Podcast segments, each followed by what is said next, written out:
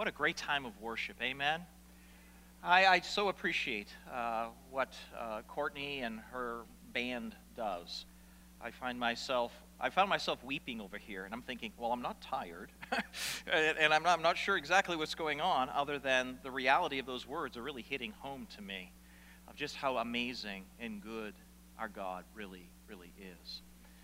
Well, good morning and welcome to Grace Church. Uh, my name is Bill Walker. For those of you who may not know me, uh, I am so glad that you are here. I can't tell you how grateful I am to be here. You know, I have the greatest position in the world. I get to work with the greatest people in all the world, and that's you. And I just love what I do here. I love you, and I'm grateful uh, for your love for Christ. If you're new with us, I want to welcome you to our series called Seeing with the Eyes of Faith. Seeing with the Eyes of Faith. Uh, you know, once I was blind before I knew Jesus, but then I could see. After I came to know Jesus Christ, the Spirit of God came into me and gave me faith to be born again and faith to be able to see life from God's perspective. And we're able to do that through something called the Word of God. God, in His graciousness, condescended to actually reveal Himself and His plan and will in and through this world. And we have a possession of that right here called the Bible the Word of God. With the eyes of faith, through the work of the Holy Spirit and the Word of God, I can see eternity past. I can see the creation of the world and the reason why God made this world. As I take this, this, this thing called the Bible, and with the eyes of faith, I begin to look around, I can understand what's going on in our world. I can understand why people do what they do. And with this thing called the Bible in the eyes of faith, I can see beyond the grave. I can see the future, and I can see all the way into eternity yet to come. All of that is made available to us in this thing called the Bible. But it does require us to have the Holy Spirit within us, and then by faith, to seek to make these things real in our experience.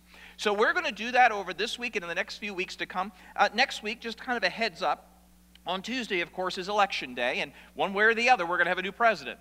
And uh, everybody said, okay. so we're going to have a new president. Uh, and the reality is this so, how do we understand this in light of, of the day and age we live? And how do we understand this through the Bible? Well, next week, Matt Duransky is going to be up here. He's a grad of Annapolis. He, he is a wonderful man of God, has a great grasp of Scripture. He's going to help us to see our country as God sees it. So, I want to encourage you to come back for that message because it may be very, very timely. But before we go there, it's really important that we kind of start here first that we kind of start by understanding who we are and how God sees us. So, today, as we talk about seeing with the eyes of faith, we're going to talk about seeing myself as God sees me. In a very real way, what we're going to do today is we're going to take a biblical selfie. Okay? So we're going to take the Bible and we're going to hold it up and we're going to take a picture of ourselves, and what we're going to see is how God sees us. Now, the reality is this we're going to talk about this from the perspective of somebody who has already embraced Christ with their life and is walking with Him. If that's not you, please listen, because perhaps God will be drawing you to Himself because of the realities that we talk about. What we're really talking about today is something called biblical identity. Biblical identity. We live in a day and age today where identity is all over the board. And people are trying to turn uh, the role that they play in relationships. You know, I'm a father, I'm a husband, I'm soon to be a grandfather, I'm a son. We try to find identity and sense of meaning through these relationships in our lives, the role we play. Uh, a lot of us try to find our meaning and our identity in and through our work, uh, those things that we do. You know, um, I am a pastor. Some of you are contractors. Some of you are white collar. Some of you are blue collar workers. We try to find who we are often in what we do. It can even go back to the point of, you know, our nationalities or our associations. A lot of those things are where many of us can draw our sense of who we are. But what I want to say to you as we begin this morning is this. If you try to find your identity in any of those things, if you can find it, you can lose it. And if you're going to try to create your identity through any of those things, if you're going to create your identity, I want, to I want you to understand something. You can have your identity stolen by somebody if you're going to create it, or somebody can come along and mar what you've created. You really cannot find your identity. You cannot really create your identity. The only place to have an identity that is absolutely rock solid for eternity is to have your identity ascribed to you by the one who matters the most. And that is none other than the Creator Himself, who made us in His image. If you really want to know your identity, you need to go to the one who created you. And we're going to do that today. And so, this is the key phrase. We're going to use it over and over and over again throughout our series. Take your Bibles, please. Take your Bibles, please. Whether that's a hard copy or an electronic copy, take your Bible, please. Because it is impossible to have biblical faith unless it's founded on the. Oh, you're getting it. Yeah. You see, you can't have a true Christian faith if it doesn't come from the Word of God. And so there's all kinds of ideas out there, but we're actually going to go to God and ask Him His idea. So, with your Bibles in hand, turn with me to Romans chapter 8 this morning. Romans chapter 8 this morning, as we seeing myself as God sees me, or if you will, taking a biblical selfie. So, just before we open up the scriptures and really kind of jump in and look at a whole lot of cool stuff this morning, uh, we need to pause. We need to go before the one who wrote this word and ask him to reveal it to us. Wow. Father, I'm just overwhelmed with who you are, overwhelmed by your goodness and your grace, overwhelmed with your unending love. And I am so humbled, uh, having just walked through this uh, a service ago and just realizing who I am in light of all that. I'm nothing, absolutely nothing. Yet you looked upon me and in great, great love made me your own. I just pray that in the next few minutes that these words from Romans 8 would land on the ears of our hearts and that we might see ourselves as you see us in Christ. I pray these things in Christ's name. Amen. Amen. So, with your Bibles in hand, we are in Romans chapter 8, and uh, I asked you last week if you would please take some time and read that. Anybody actually read Romans 8? There we go, there we go, there we go, there we go. Good for you. Because in reading Romans chapter 8 in advance of today, you're actually going to have a better understanding of where we're going. But what we're going to do is we are going to unpack Romans chapter 8 together. Now, uh, in order to understand Romans chapter 8, it was written in the context, a context that actually gives it meaning. So, the context of Romans chapter 8 is in the context of the book of Romans. So, just before we jump into chapter 8, what I need to do is kind of give you a quick overview of how the book of Romans came about. Uh, Romans was written by none other than the Apostle Paul. Paul had never been to the church in Rome. So there was this active group of believers who were in the city of Rome. And friends, all roads led to Rome and so too all roads led out of Rome. And so the Apostle Paul, the great missionary that he was, was writing a, if you will, missionary support letter to the church in Rome saying, Hey, I'm going to come by. I want to have some fruit among you, but I want you to really help me on my way to go to where the name of Christ is not named. I want to go to Spain. And so the Apostle Paul writes this letter to a group of people that he has never personally met in order to lay out who he is and his teaching around the gospel. So, with that in mind, the uh, primary statement of the book of Romans is Romans chapter 1 and verse 16. It says this The Apostle Paul says, For I am not ashamed of what? That's right, the gospel. The word literally means the good news. The good news that God took pity on us, sending his son to become one of us, yet without sin. He lived the life we were meant to live, he died the death we were meant to die. And by faith in Christ, we can be right with God. This is the gospel, this is the good news. And so he says, Listen, I'm not ashamed of this great message because it is the very power of God for salvation to everyone who believes. And so, what he does in the remainder of the book out of this statement is he lays out his teaching about the gospel. And so, if it's good news, it must be good uh, off something that is not so good. And so, in chapters 1 through 3 of the book of Romans, the Apostle Paul lays out a very compelling uh, argument about the issue of sin in everyone's life. Romans chapter 3, verse 23 sums it up For all, for all have sinned and fall short of the glory of God. We are all condemned. We are all uh, running from God. We are all under God's condemnation. So that's chapters 1 through 3. It starts with the bad news, and then it gets to the good news. In Romans chapters 4 and 5, Paul now talks about salvation the goodness of God to rescue us. And Romans 5 8 summarizes that lovely. But God showed his love for us, his love for us, in that while we were still sinners, running the other way, not caring about God, doing our own thing, he sent his son Jesus to die for us. So it opens up with the bad news, but it's true. And then it gets to the good news. Yay! By faith alone in Christ alone, we can be made right with God. And so that's Romans chapters 1 through 3, 4 through 5. And then verses 6 and 7 deal with the next section. It's called sanctification or the progressive uh, righteousness that's growing in our lives to be like Jesus. And so, chapters 6 and 7, he lays out this idea of having now been set free from sin by faith in Christ, we have become slaves of righteousness. So there you have the gospel.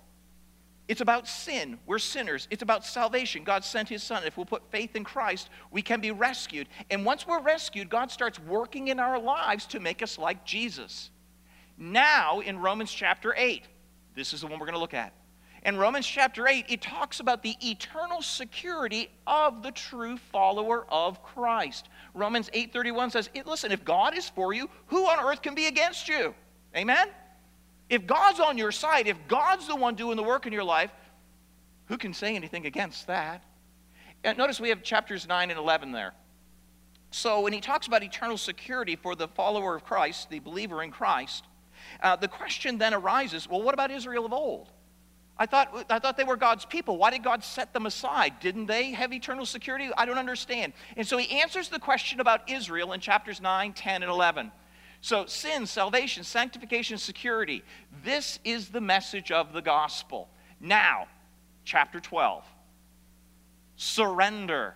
Chapter 12, verse 1. Because of the mercies of God, you should present your bodies as a living sacrifice. Chapters 12 through 14 deal with what it looks like to be surrendered to Christ in the surrounding world. And then we get to his supplication. Notice, Romans chapter 15 and verse 24. I hope to see you in passing as I go to Spain and to be helped on my journey there by you. Do you know what he's saying? I need your help. I want your support. Can you guys take me into your, your missionary prayer area and give me some financial backing so I can go to Spain and preach the gospel there? So you see, the, the, God, the book of Romans is really a missionary support letter. The Apostle Paul was asking for help to take the gospel elsewhere. He never actually met these people until later on. So, everything counts on context. So, if we're going to talk about this today, the security that we enjoy in the work of God in our lives, we need to understand that we are sinners, that our salvation is by faith alone in Christ alone, and that after that, God is at work in us, making us like Jesus as we live in love and obedience. Hence, security. Okay, with all that said, let's talk about this together. So, this is where we're going to focus in. And what I'm going to say is this What time is it? I'm going to take you all the way through chapter 8 of Romans in 30 minutes. Ready? Set? Go! All right, here we go.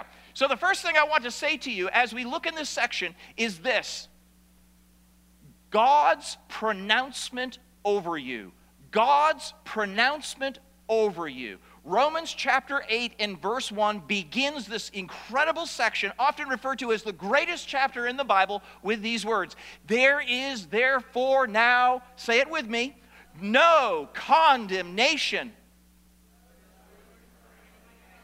Don't forget the last half. There's no condemnation for those who have embraced Christ with their life, for those who by faith are in Christ. There is no condemnation. Now, the word uh, condemnation is actually a judicial word. It is a word that they use uh, in, in court cases, it is a legal word. And so, what is, what is going on here is this the Apostle Paul is now referring to what he has already spoken about in Romans chapters 4 and 5. And what he spoke about there was not just salvation, but this idea of justification by faith alone in Christ alone. Justification is a legal term, just like this word is uh, condemnation. So, justification is a legal term, and it is a divine verdict where the righteous judge of the universe declares a guilty sinner not guilty. The just judge of all the earth says over those in Christ, not guilty. So there is therefore now no for those who are in Christ Jesus. So Paul is picking up on his previous discussion about justification by faith. And this stuff is awesome based upon faith in the person of Jesus Christ. Justification is the reversal of God's attitude towards the sinner, towards us. Whereas formerly we were under condemnation already. Did you know that? You know, one of our favorite verses in all the Bible is John 3.16, right? How many of you have ever heard of John 3.16? Oh my gosh, if you've ever watched a sporting event, you've seen it. It's, it's, in everything, everywhere. It's a great verse of Scripture. So let's say it together, shall we? Uh, John 3.16. For God so loved the world that he gave his only begotten Son, that whosoever believes in him should not perish, but have everlasting life. King James Version, sorry. Others have, have memorized it other ways, but um, so that's a great truth. God's great love for us, found in the person of Christ. And if we will believe in him, we will not perish, but have everlasting life. But two verses after that, in John chapter 3, in verse 18, it says this Whoever believes in him is not condemned. But whoever does not believe is condemned already because he has not believed in the name of the only Son of God. You know, too many people think, you know, someday when I get to heaven, I'm going to stand before God and I'm going to kind of put out my case, you know, my good works versus my bad works. I think I've been a pretty good guy and not such a bad guy. But they don't seem to understand when they get there, God's going to say, guilty. I, I, I never got a chance to defend myself. There's nothing to defend. You've already been condemned. That's what the Bible teaches. So we are under condemnation. We are under the righteous wrath and judgment of God. But when you step into Christ, by faith and faith alone, we are now declared not guilty. Faith in God, or through repentance and faith, God now vindicates us. Not guilty. Although the sinner once lived under God's wrath, as a believer, he or she is now under God's blessing. Think about that again. We are no longer under the wrath of God, but we are now under God's blessing. Wow. Wow. Justification is a great term.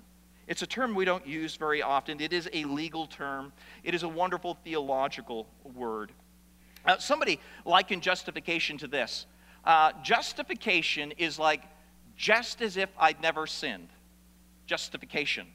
Just as if I'd never sinned. And that, that captures it pretty well, but that does not do justice to what justification in the Bible really is, because it is not merely a pardon. It is not a, a, a simply um, God forgiving us of our sin, But true justification is where God also gives to us. He credits to us, He imputes to us the very righteousness of Jesus. So think of it like this not guilty, fully righteous. what? How can that be? I mean, I, uh, I know me, I know I'm guilty. But in Jesus, not only is your sin forgiven, but you're given his righteousness. So our standing before God can be in Christ. Somebody put it like this. I, I thought this little image might be helpful. Um, it it, it, it kind of captures it. So here I am. I have put my faith and trust in Jesus Christ. I have turned from my sin and myself, and I have embraced Christ and, and seeking to, to know Him and follow Him with my life. And when that happens, the Bible says this Our guilt, my sin, is credited to Jesus on the cross, where God the Father killed His Son to deal with the price of my sin. But that wasn't all. He didn't just forgive me, He now gives me Christ's righteousness is now credited to me, which comes with it this whole host of additional blessings that become mine solely on the basis of Christ. I didn't do anything, I simply believed. Notice what else it gives to us. So, the Bible says this in Romans chapter 8 and verse 15 You have received the spirit of adoption as and daughters. You have been adopted by God as sons and daughters. This is, again, a legal term used in the day in which, uh, in, in Rome, is the idea of being placed as mature sons and mature daughters in all the privileges and responsibilities that go with that position. You have been adopted by God as sons and daughters. And now we can cry out, what? Daddy God. So he went from being our righteous judge who could have said, guilty. But he doesn't. Because of Jesus, he says, not guilty, fully righteous. Come here, my child. Whoa, whoa, wait a minute, wait a minute, wait a minute, wait a minute, whoa, whoa, whoa. All I did was believe in Jesus. Yeah, and because you have believed in Christ, your sins are forgiven. The righteousness of Christ is given to you, and you've now been made a child of God. Romans chapter or John chapter 1 and verse 12 says this, "But as many as received him, Christ, to them gave he the right to become the children of God, even to those who believe in his name." Oh, you think that's good? Well, we're not done yet. So that's Romans chapter 8 and verse 15, but he goes on to say this, "And if we're children, guess what? We're also heirs." Heirs of God and fellow heirs with Christ. Can anybody give me an amen? Oh my gosh. I, I, I believed. That's all I did. I came by faith. I embraced Christ. I turned from my sin and I embraced Christ. And so you're telling me that not only is my sin forgiven, right, and the righteousness of Christ is given to me so I can have a perfect standing before God, right, but He also makes me His kid. Yeah. And He gives me everything that Christ has. Yeah. I feel very humbled in this moment. you know, there is this thing called the embarrassment of riches. And if we really, by faith, see what God has done for us in Christ through justification by faith alone in Christ alone, we should walk around with the embarrassment of riches. Who am I? Quite frankly, you're nobody. It's all about Jesus, He's everything. And so God does this beautiful thing in Christ and so this makes this possible. I want you to hear what Jesus says in his high priestly prayer in John chapter 17 to his Father. Jesus makes these the statement Father, I in them and you in me, that they may become perfectly one, so that the world may know that you have sent me and, read that last sentence with me, loved them. You're kidding. I am as loved of God as his only son, perfect son, righteous son, beautiful son, second member of the Trinity, Jesus? Yes. Yes. You know what we, some of us need to do right now? We need to stop and we need to say, Oy vey. I had no real understanding of just what God has done for me in his Son. We've only just begun. So, right now is the perfect opportunity uh, for us to observe this thing called communion together. I want to invite those who are uh, going to be serving the elements to come forward, if you would. And uh, we're going to take just a few moments. And uh, we're going to observe uh, the death of Christ on the cross for us in light of justification by faith. And so, as these elements come by, please take the cup, please take the bread. We will partake together in a minute. In Christ, you have been made flawless.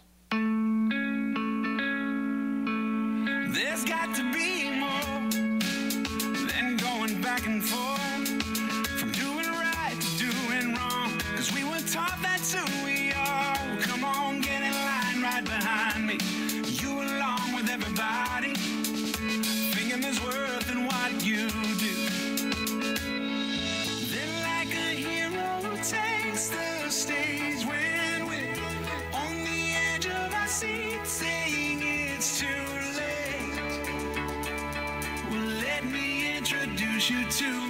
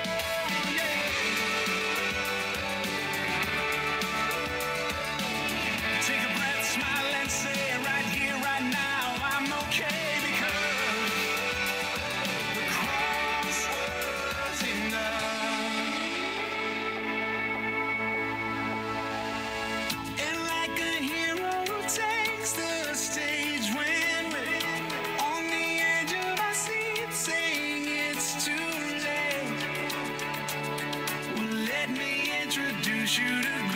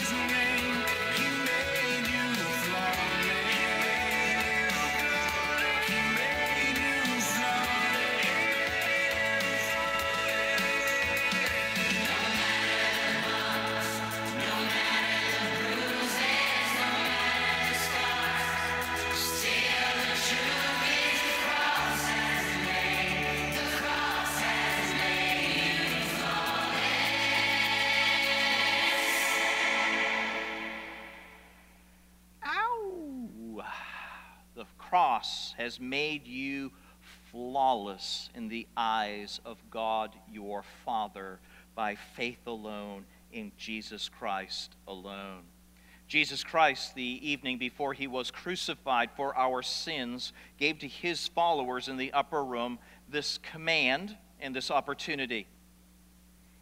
He says in Matthew chapter 26 and verse 26 Now, as they were eating, Jesus took bread, and after blessing it, he broke it and he gave it to the disciples, and he said this Take, eat. This is my body. Let's partake.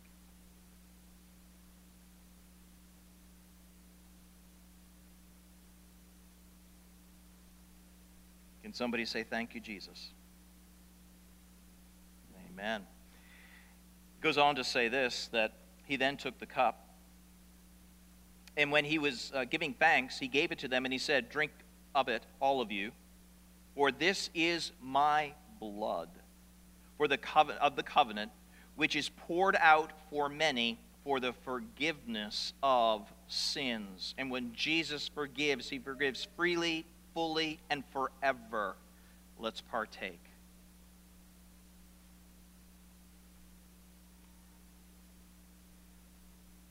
Can someone say, Thank you, Jesus? Let's pray. Jesus, thank you for the incredible gift of your life. You sacrificed yourself for us. And because of that, all that awaits us is because of your love and obedience for the Father. Thank you, Jesus.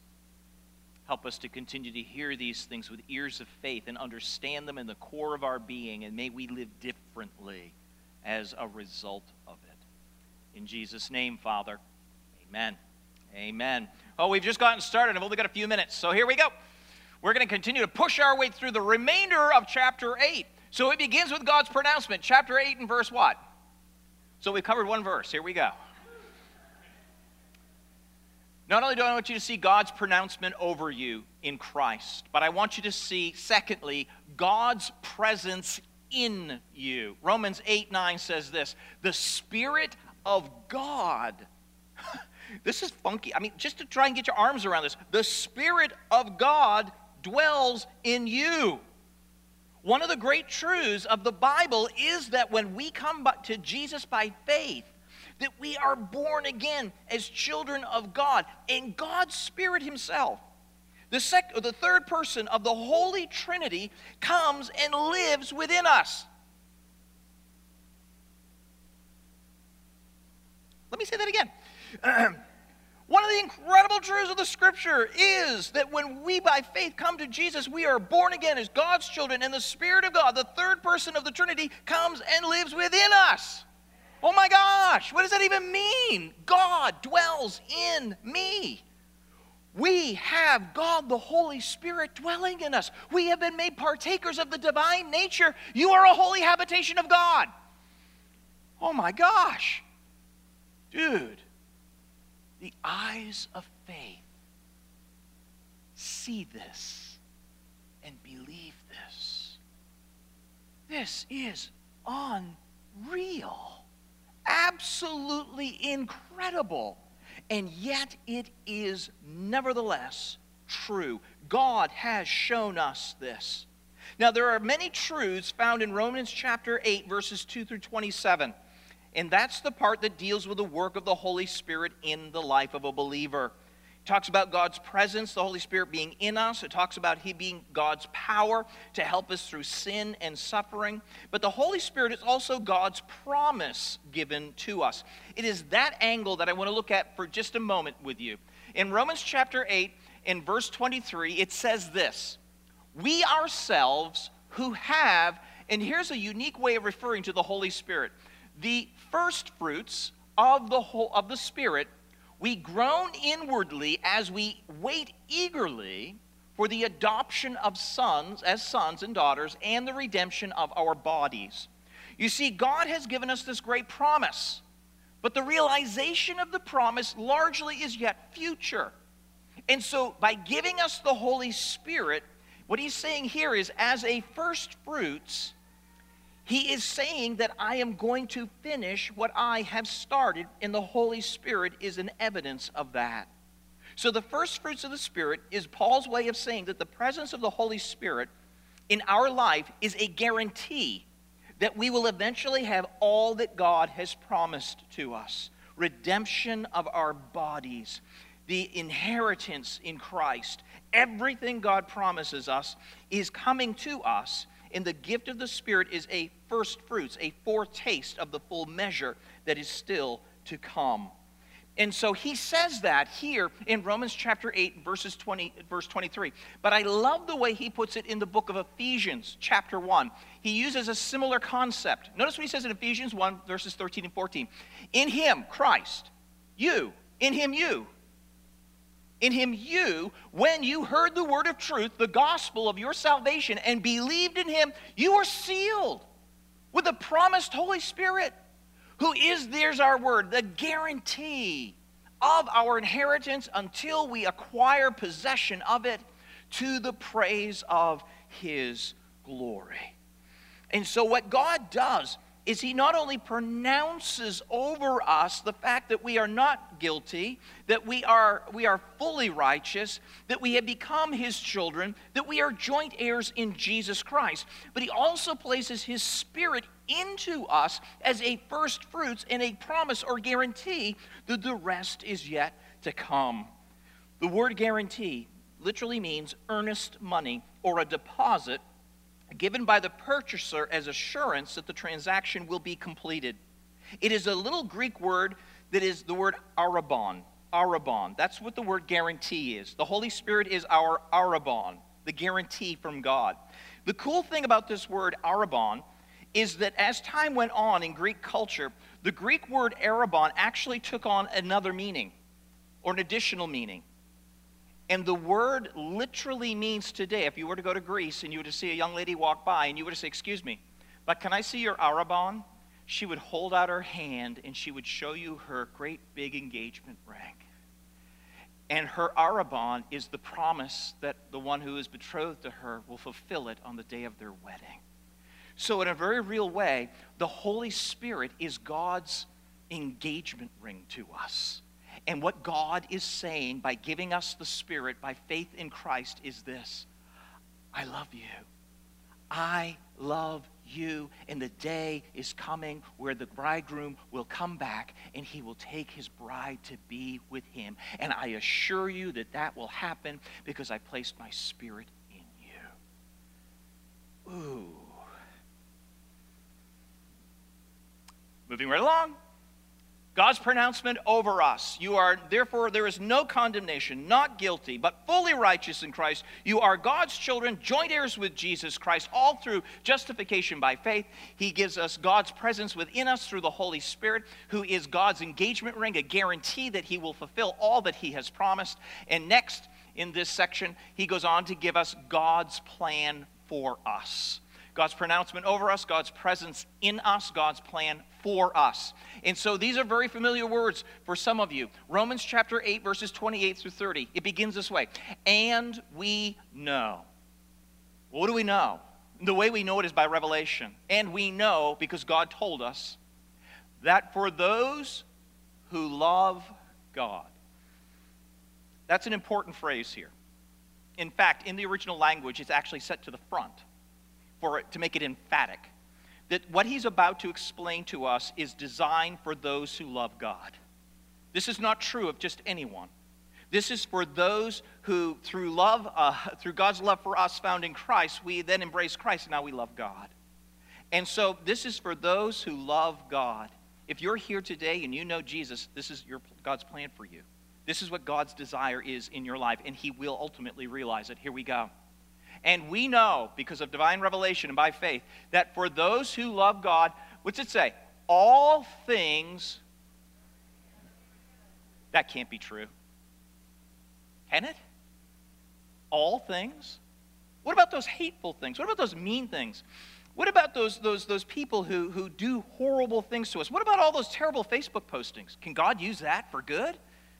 Come on. Really? What about sickness? What about, what about What about, what about, I think it all fits under the term all things. What do you think? All things, good or bad, um, hurtful or wonderful, uh, evil or good, all things God will use in the life of his children for God's good in our lives. Now, God outlines what that good is. He says this All things work together for good for those who are called according to his purpose, and his purpose is this that uh, for those whom he foreknew, he has predestined to be conformed to the image of his Son, in order that Jesus might be the firstborn among many brothers.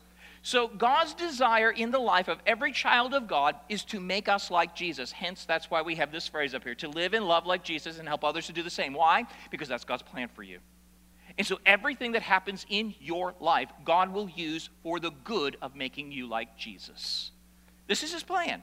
So, whatever you're going through right now, whatever relationship may be difficult, whatever health issues may be confronting you, I want you to understand God can use that.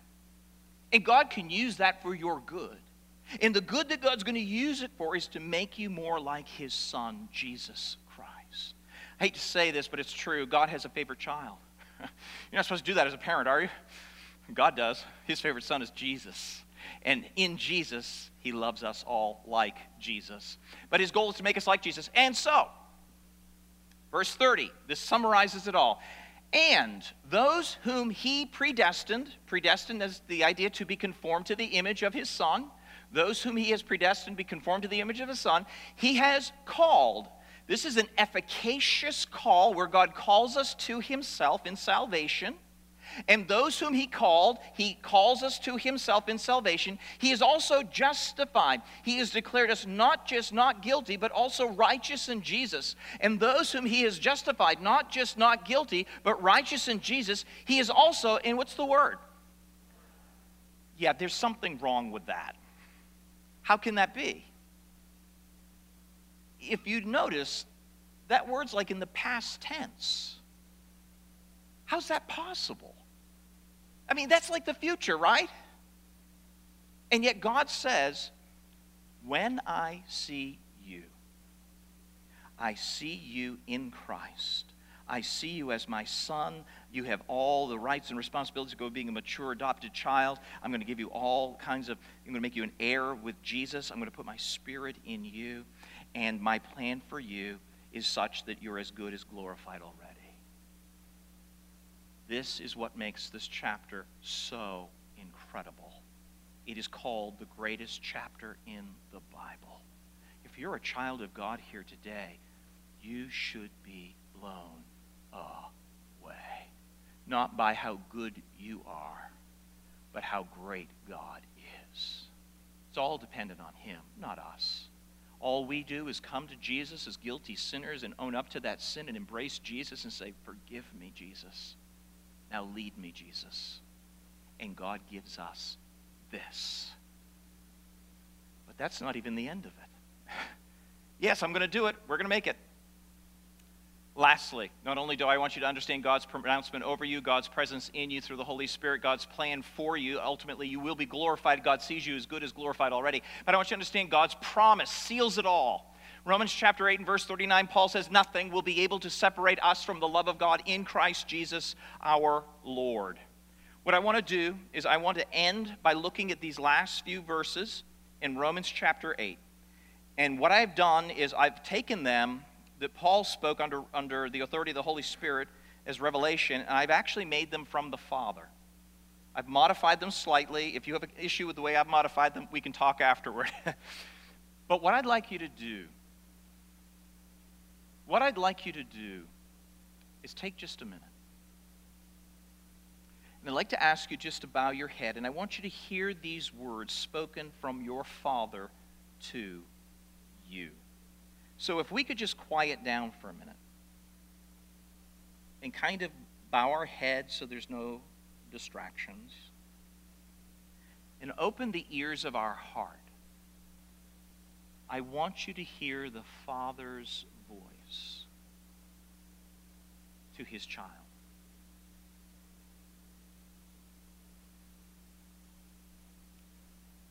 Oh, my child that you would by faith know and embrace and experience these wonderful truths in your life. Let me ask you if I am for you, who can ever be against you? Really? If I did not spare my own son's life, won't I also give you everything else I promised? Who do you think can hold an accusation against you? Have I not chosen you and given you a righteous standing with myself, my child? Who do you think would dare condemn you? No one. For Jesus, my son, died for you, and I raised him to life for you. And right now, he's sitting in the place of honor at my right hand, and he is praying earnestly for you, my child. Dear one, can anything ever separate you from my love? What if trouble or calamity were to come, or you were persecuted or go hungry, or become destitute, or even in danger to the point of death?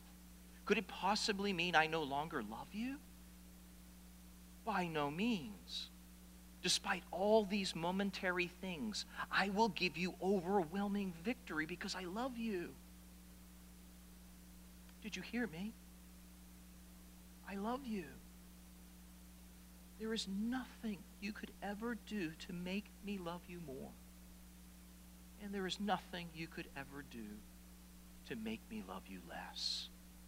I love you perfectly in Jesus. Nothing, no, nothing can ever separate you from my love for you. Neither death nor life, nor angels nor demons Neither your fears about today or your worries about tomorrow, not even the very powers of hell itself, can separate you from my love. There is no power in the sky above or in the earth below. Indeed, nothing in all creation will ever be able to separate you from the love of your Father in heaven. The great love that I have extended to you in my Son and your Savior and Lord, Jesus Christ. And all God's people said, the word amen means it is true. It is true. Now, with the eyes of faith, we need to embrace that truth, find our identity in Christ and in the words of the Father. Uh, as we close, I want to ask you to read aloud with me the following words Seeing myself as God sees me with the eye of faith, repeat after me. I am a flawless child of the living God and a joint heir with Jesus Christ of the eternal kingdom of God fully guaranteed to me by the presence of the indwelling Holy Spirit and God the Father's eternal plan, backed up with an unbreakable promise of the Father's. Click. Click. That is your divine selfie.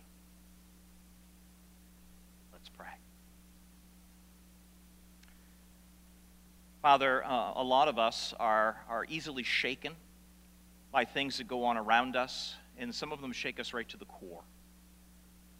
People that we love can reject us, uh, jobs that we enjoy can leave us, children that we cherish can grow up and go away.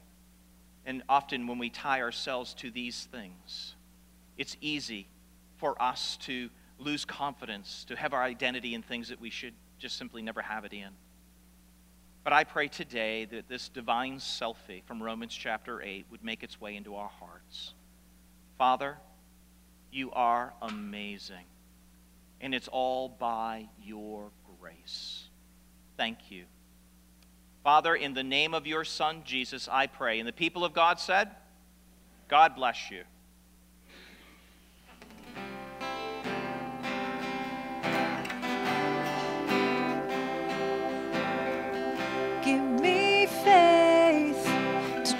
what you say.